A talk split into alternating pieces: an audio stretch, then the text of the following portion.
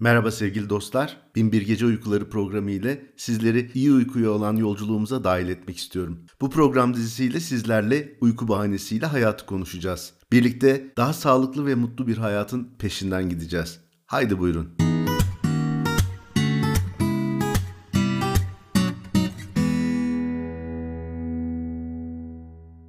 Masum uyku. Her günün dertlerinin sonunda kaygılarımızı alan uyku ağır işin rahatlatıcısı, incinmiş zihinlerin merhemi, doğanın ikinci şansı, hayat şöleninin ana yemeği ve en besleyicisi. Merhaba sevgili dostlar.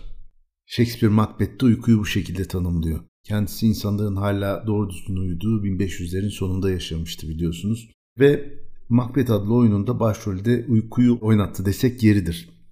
Macbeth, adil kral Duncan'ı Uykusunda öldürdüğünde bir ses uyuma artık. Macbeth masum uykuyu katletti şeklinde duyuluyordu.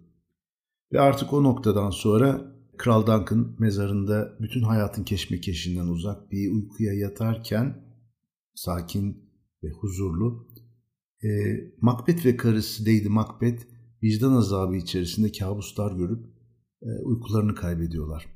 Uykusuz kalmak onlar için aslında sonun başlangıcı oluyor. Bugün size uykunun hayatın ta başlangıcına kadar uzanan uzun tarihini kısaca anlatmaya çalışacağım.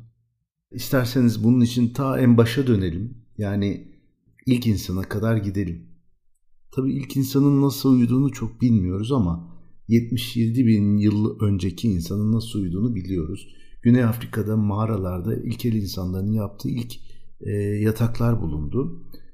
Aslında yere serilmiş bir takım küllerin üstüne konan kuru ot yığınlarından bahsediyoruz. Kül büyük ihtimalle böcekleri uzaklaştırmaya yarıyordu diye düşünülüyor.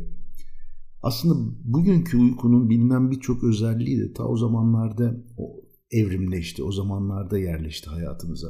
Mesela insanların genetik olarak farklı kronotiplerden geldiğini biliyoruz. Yani bazılarımız erken yatıp erken uyanıyor, bazılarımız geç yatıp geç kalkıyor. E, bu aslında bizim daha o yüz binlerce yıllık kabile e, dönemi köklerimize dayanıyor. Yani kabilenin tamamı aynı saatlerde uyuduğunda sıkıntı olacağı için herhalde böyle tipler, tipler e, oluştu diye düşünüyoruz. Kabile kökenimizden bize kalan diğer bir özellik de kırmızı ışığın uykumuzu kaçırmaması. Kamp yapmış herkes bilir yani akşam ateşin etrafında toplanmak önemli bir sosyal aktivitedir. O zaman da öyle bir şeydi büyük ihtimalle. Dolayısıyla sürekli ateşe bakan insanlar kırmızı ışığın etkilemeyeceği şekilde evrimleşti. Yani gözlerimizde melanopsin isimli hücreler var ve bunlar e, ışık olarak sadece mavi ışığa duyarlılar. Tabii şimdi burada tarihinden bahsedince uykunun ikili uyku sisteminden bahsetmesek olmaz. Yani bu ikili uyku özellikle son dönemlerde araştırmacıların ortaya çıkarttığı bir şey. Diyorlar ki insanlar geceleri iki kere uyuyorlardı. Şimdi aslında biz Homer'in Odisey destanında ilk ve ikinci uykudan bahsettiğini biliyoruz. Aslında sonraki bölümlerde Homer'den çokça bahsedeceğim. İzmirli kendisi bizim Yatsı'nın hemşerisi. Dolayısıyla ondan bir miktar bahsedeceğiz. Şimdi 2001 yılında Roger Eckert diye bir bilim adamı aslında bu ikili uyku sistemini ortaya koyuyor. Ve hatta diyor ki yani bu tarihi bir şey değil aslında. Yani Nijerya'da bazı günümüz kabilelerinde bunun hala devam ettiğini de ispatlıyor. Şimdi bu nasıl bir şey? Bundan bahsedeyim. İlk uyku gün batımından 1,5-2 saat sonra başlıyor. Ardından böyle bir 3-4 saat uyunuyor. Arkasından 1-2 saatlik bir uyanıklık dönemi var ve ondan sonra ikinci uyku yaşanıyor. Bu uyanıklık döneminde de aslında ya insanlar sohbet ediyorlar, birbirlerine gidiyorlar, geliyorlar işte dua ediyorlar, sosyalleşiyorlar, cinsellik yaşıyorlar. Yani farklı şekillerde ama aktif bir yaşam yaşıyorlar o aradaki dönemde. Tabii 17. yüzyıldan sonra bu uygulamanın yavaş yavaş ortadan kalkmaya başladığını görüyoruz. Yani özellikle zengin kesimler geceliğin işte mum falan aktif bir şekilde daha çok daha evlerinin birçok yerini aydınlatmaya başlayınca uyku biraz daha gecenin geç saatlerine doğru itiliyor. 1900'lerde aslında bu ikili uykunun yapısı bile hafızalardan gidiyor yani bu kayıp bir bilgi. Tabii insan sadece sosyal bir varlığın olmasının dışında gelişimi de kovalayan bir canlı. Yani hem sosyalleşmek istiyor hem de gelişimle birlikte işte şehirleri aydınlatmaya başlıyor. Şehir hayatını geceye doğru genişletiyor aslında ticareti. Ee, Osmanlı'da mesela 1600'lerden itibaren kahvehaneleri görüyoruz. Kahvehaneler aslında özellikle erkekler için ev, cami ve iş yerinden sonra dördüncü bir mekan açıyor sosyal hayat adına. Ve ciddi bir açılım oluyor. Aslında gündüz kadar akşamları da insanların bir araya gelmesini sağlıyor. Tabii şimdi bu gece gece kahve içme bahsini şimdi açmak istemiyorum. Çünkü daha ilk bölümlerdeyiz. Kahve tiryakilerini şu noktada karşıma almak istemem yani. Doğrusunu isterseniz. Ama bu kahvenin Pandora'nın kutusunu elbette bir noktada açacağız. 1900'lerin başında ise başka bir keşif var. Ampul.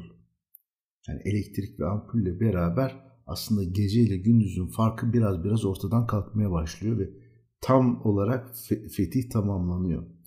Fakat buna rağmen 1900'lerin başında ortalama insanın hala 9,5 saat uyuduğuna dair araştırmalar var ve bu hani kanıtlanmış bir şey. Şimdi peki ne oldu da biz uykuyu kaybettik? Aslında ne olduysa sanayi devriminden sonra oldu. Yani sanayinin vardiyalı yapısı, insanların üzerindeki çalışma baskısı derken uyku her geçen gün kısalıyor. Ardından televizyon geliyor. Gece yarısı artık uykunun hedef saati haline geliyor. Yani gece yarısı uyuyalım'a dönüşüyor iş. Yüzyılın sonuna doğru tabii ne oluyor? Elektronik cihazlar, bilgisayar oyunları, sonra internet. Ondan sonra artık işte bu yeni yüzyılda sosyal medya, sürekli bir bilgi akışı derken ortalama uykunun artık 7 saatin altına geldiğini görüyoruz. Yani aslında son bir 100-120 yılda 2,5 saatlik bir ortalama uykunun kısaldığını görüyoruz. Şimdi sadece kısalsa o da iyi. Modern uyku kalitesini de düşürüyor uykunun. Yani çok stres var hayatımızda, zor uyuyoruz. Gece uyanıyoruz, uykularımız kaçıyor. Yediğimiz, içtiğimiz uykunun kalitesini etkiliyor. Uyku artık yüzeysel bir şeye dönüşüyor. Şimdi size sorum şu. Yani bu size sürdürülebilir geliyor mu yani? Bence sürdürülebilir bir şey değil. Yani önümüzdeki yüzyılda bir iki buçuk saat daha kısalacağını düşünüyor muyuz uykunun? Yani bunun bize yetmediğini de araştırmalar söylüyor. Şimdi buradan aslında şuna gelmek istiyorum. Biraz evrimden bahsedelim. Yani evrim dünyadaki bütün canlıları şekillendiren bir proses. Aslında bir eliminasyon prosesi. Yani evrim zaten gereksiz olan, faydasız olan her şeyi elimine ede ede getirmiş bizi buralara kadar. Bütün canlıların. Faydalı olan şeyler büyümüş, faydasız olan şeyler artık hayatlardan çıkmış. İlk insan 2 milyon yıldır var. Homo sapiens 200 bin yıllık bir tarihe sahip. Yani evrim uykuyu elimine etmemiş hatta kısaltmamış bile. Halbuki düşünürseniz yani uyku ne işe yarıyor değil mi dışarıdan bakıldığında? Yani atıl kaldığımız bir süre hatta yani yemek memek toplayamamayı bir tarafa bırak savunmasız kaldığımız bir süre. Ama anlıyoruz ki uyku artık yani bugünkü araştırmalar çok net ifade ediyor ki son derece kritik önemde. Hormonların dengelenmesi, hücrelerin yenilenmesi, değil mi? Hafızanın oluşumu, beynin temizlenmesi derken total bir yenilenme sağlıyor bize. En başa tekrar döneyim, sonuca geldim ama Usta Shakespeare'e bir dönelim. Ne demiştim? Tane tane okuyayım size. Masum uyku. Her günün dertlerinin sonunda kaygılarımızı alan uyku. Ağır işin rahatlatıcısı, incinmiş zihinlerin merhemi, doğanın ikinci şansı, hayat şöleninin ana yemeği ve en besleyicisi. Yani modern uyku araştırmalarından yüzyıllarca önce söylemiş dostlar bunu. Yani Macbeth'te de anlatıldığı gibi biz aslında uyanıkken tatlı tatlı ölüyoruz Uyurken yenilenip tekrar hayat kazanıyoruz dostlar.